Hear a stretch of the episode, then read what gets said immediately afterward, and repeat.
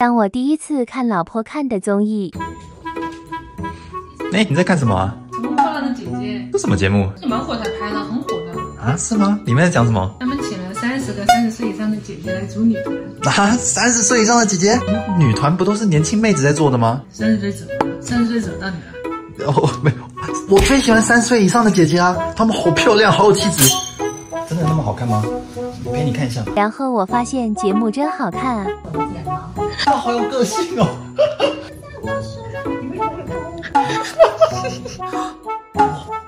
他在瞎，凭什么啊？叮当唱很好，那太突出。OK，我懂了。金莎表现，失去了，入戏了，入戏了。没事没事没事，好看吧？还好啦。你没有看进去吗？觉得还就就看一看啊，可以啊。你看吧，我先去洗碗啊。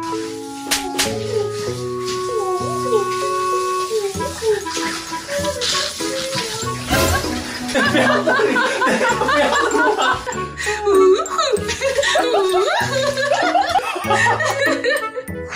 天黑来踢门。大家好，Tina，我是 Simon，今天我们来聊《乘风破浪的姐姐》的面相分析。哦，最近好多人都让我分析啊，《乘风破浪的姐姐》谁啊？不是我让你分析吗？还有谁？只有你，你不要戳穿我。B 站有一款加起来只有三百个粉丝，《乘风破浪的姐姐》是目前最火的一档综艺，有多火呢？三天的播放量有三点七个亿，三点七个亿，就是全世界的中文加在一块儿，四分之一的人都看了。整个节目好看的点，就是因为这些小姐姐已经在自己的领域有所建树了，但是在女团是没有什么经验的，所以她们要放下身段，从零做起的一个过程。当然，这几个姐姐们每个都不是省油的灯，她们经常去呛节目组，或者是不按牌理出牌，所以这个节目又叫《乘风破浪的姑奶奶》。所以今天我们就来分析下《乘风破浪的姐姐》她们的面相，我们这些经验能不能套用在生活里？是谁一直对你很热情，其实在背后放冷箭？是谁表面冷漠，其实真心为你好？哎，今天怎么那么巧？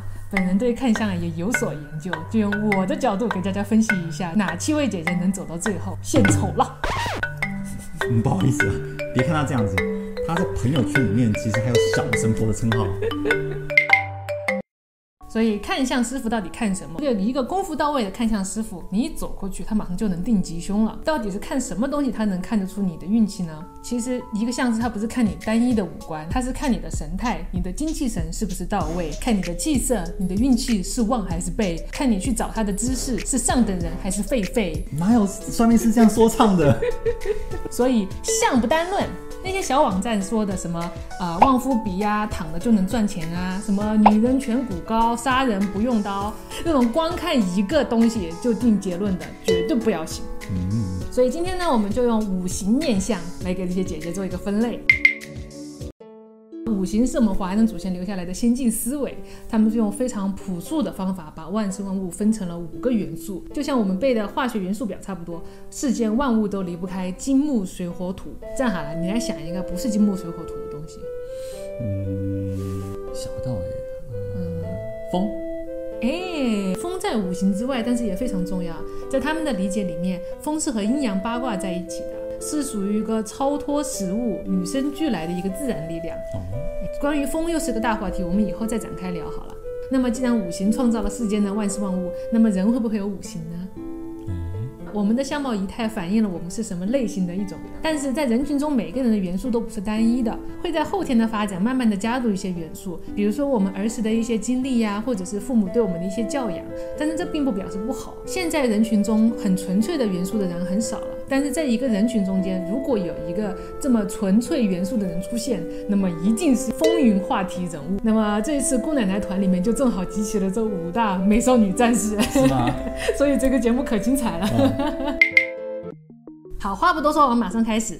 火星人，火星人其实很好辨别。你看到一个团队里面那个嗓门最大、声音最高的人就是火星人，不会张雨绮吗？他就是火星人，他的脸上有很多尖锐的线条。你看张雨绮的眼睛，他的下巴，还有耳朵有尖尖的骨头，那线条都是很尖锐的。他们的脸上的骨头都有一种慢慢就要顶出来的感觉。整体的气色是偏红的，火属性的。火红啊，火红火红的哎。身形来说的话，他们的头是比较偏小的，身体是属于大骨架。这种火型的人都是非常直率的人，性格急，大大咧咧的，心里有什么话就想要说什么，是一种很率性、很憨憨的感觉。就是你一进职场，第一个冲过来就是，哎，你是新同事吧？那种就是火星人。火星人这种风风火火的个性呢，也有很多优点，比如说他们有很强的行动力，也有很准的直觉性，所以他们很适合当警察、当明星、当发明家。但是当然，火属性的人什么都敢讲，说话太直又有点伤人。如果需要很多团队配合的工作，他们就不太适合。同样，火属性的人在姐姐团里面还有宁静和黄龄。哦，对吧？金型人里面的代表就是郑希怡和黄圣依。金星人也很好辨认，他们的脸型偏方，耳朵偏大，而且有耳垂，五官没有火星人这样的浓眉大眼，是属于清秀型的。鼻子特别挺拔，甚至有可能会起结。如果说火星人让人感觉有杀气的话，金星人就让人觉得很有韧劲的感觉，就像他们一直都一直咬着牙，绷着这个腮帮子的感觉，给给人一种打不倒的小强又很有气场的。他们那个腮帮子是不是靠他牙咬出来的？这个咬肌 每天都在练。金型人最大的特点就是讲义气，他们也很有能力，也很能吃苦。所以如果做得好的话，会是在公司里面当高管的人物。如果你的上司是金型人，同时还很赏识你的话，那你就很高兴了，因为不管是你出错还是怎么样的，他都会帮你担责任啊啊，他也会挺你到底。但是金型人的缺点就是他有可能太讲义气了。如果跟不好的朋友混在一起的话，他可能喜欢组小团体或者拉帮结派。或者一天到晚跟老板唱反调啊，很两极啊。木型人，木型人是最仙女的一个型，他们给人一种不食人间烟火的感觉，手也是细细长长的，腿也是细的，腰也是细细的，扁身人，全身就是特别瘦特别长，给人一种很灵动的感觉。五官也是又细又长，整个脸色是发白，而且甚至有点发冷白的感觉。那姐姐里面的代表人物有谁呢？有蓝盈莹和王丽坤。哦啊，就是给人一种很飘渺的感觉，对吧？对。你在公司你也会发现，那个人他不说话，可是他特别有才气，也特别高冷，那种就是木属性的。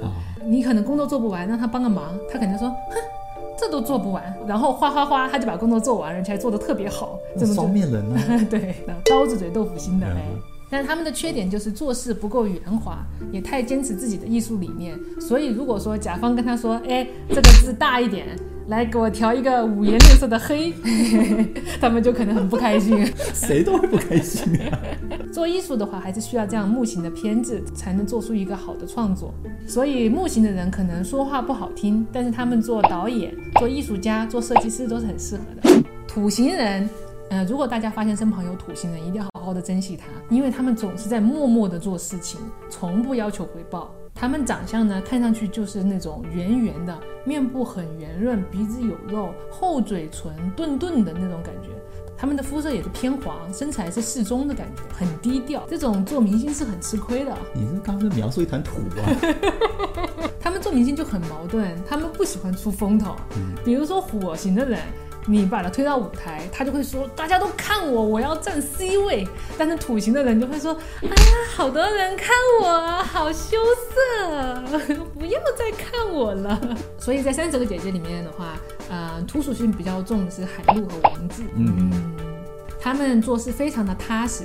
很认真，在公司里面，你可能最后认识的就是土星人，因为他们很少主动结交朋友。如果说你有什么工作要跟他们一起完成，那你就很幸运了，因为他们会非常认真的把工作做得很好，绝不给你添麻烦。因为土星的人非常兢兢业业，又容易得到别人的信任，所以他们可以做好很多很稳定的工作，比如说公务员、会计和医生。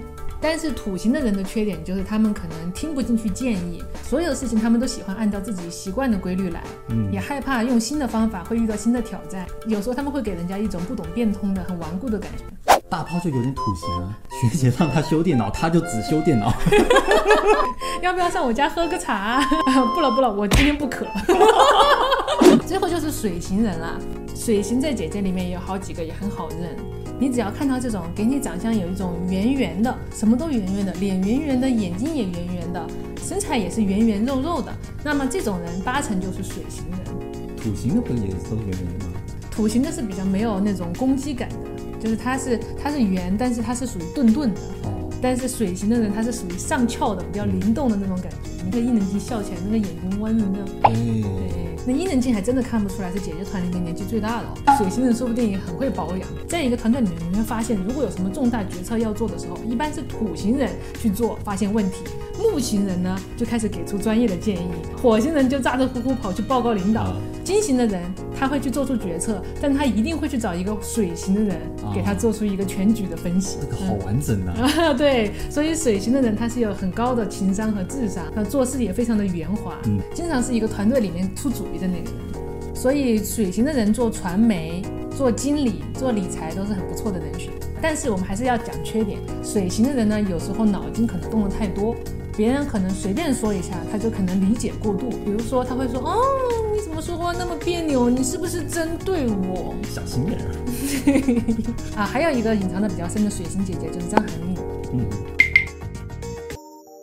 好，现在我们来总结一下各个代表的姐姐。火星的人有张雨绮、宁静和黄龄；金型的人有黄圣依、郑希怡；木型的人有王丽坤、蓝盈颖；土型的人有海陆、王志；水型的人有伊能静和张含韵。那么这里就要说一下五行有相生相克的关系。五行相生相克我不是很懂，但是我我我理解，我大概讲一下哈，就是最明显的水能灭火，对。水克火，对。然后火又可以把金融化，对，所以火克金，金又可以拿去砍柴，嗯，金克木，然后木又是长在土上，可以把大地撕裂，对，呃，木克土，木克水来土淹，对土克水，然后再一个循环，这样子是是这个意思吗？你好有慧根啊！是吗？好，我们就来讲一下五行相生相克，在人际关系上也有一样的体现。哦，啊，火克金，对不对？那么火型的张雨绮其实是克金型的黄圣依啊啊，所以你看到黄圣依在那边啊唱歌的时候，张雨绮就敢刁他，说你怎么啊啊啊这样，你超好笑的。但是黄圣依不会生气。哦，对，金克木，金克木的话，就是叮当也是属于木型的，嗯，嗯，很有才华，很会唱歌嘛。对，但是黄圣依是金的，所以黄圣依一直打断他的节奏，给他出很多主意，最后叮当自己就乱了套了。因为叮当是属于木属性的，水生木，这个时候是应该需要一个水型的人，嗯、来帮叮当化解这个问题，啊来帮他建立一个团队的威信。啊可是他们团队里面没有这个水星的人，所以他们表演的节目都很糟糕啊，everybody 烂透了。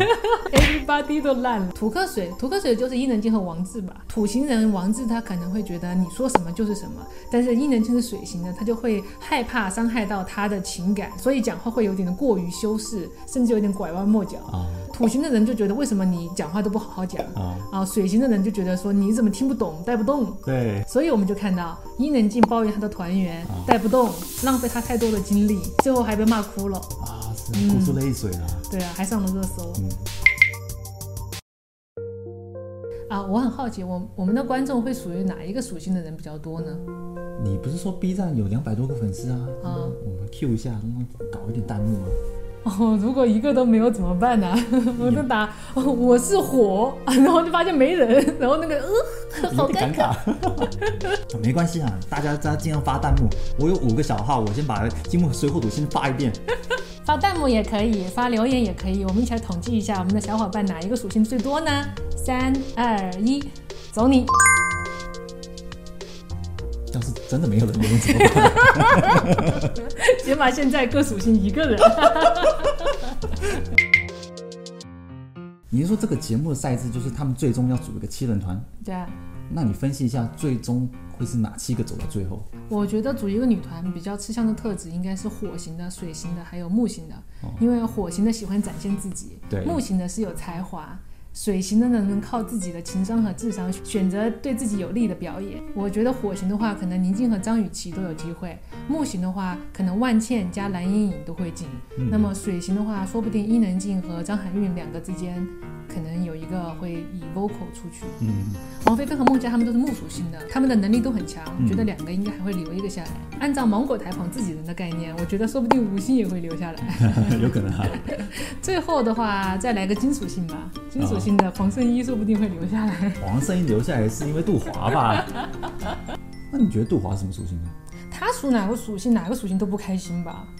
是啊，我看到评论，哦，真的火大。可是你不要被芒果台骗了，芒果台每次都这样，他靠一些剪辑和一些话题嘉宾，像上次《花儿与少年》把我气得不行，啊 半夜还在发评论。自我判断一下，你觉得你是哪个属性的？虽然我是学土木工程的，我觉得我自己又土又木。那 你知道人家软件工程师怎么办？又软又贱。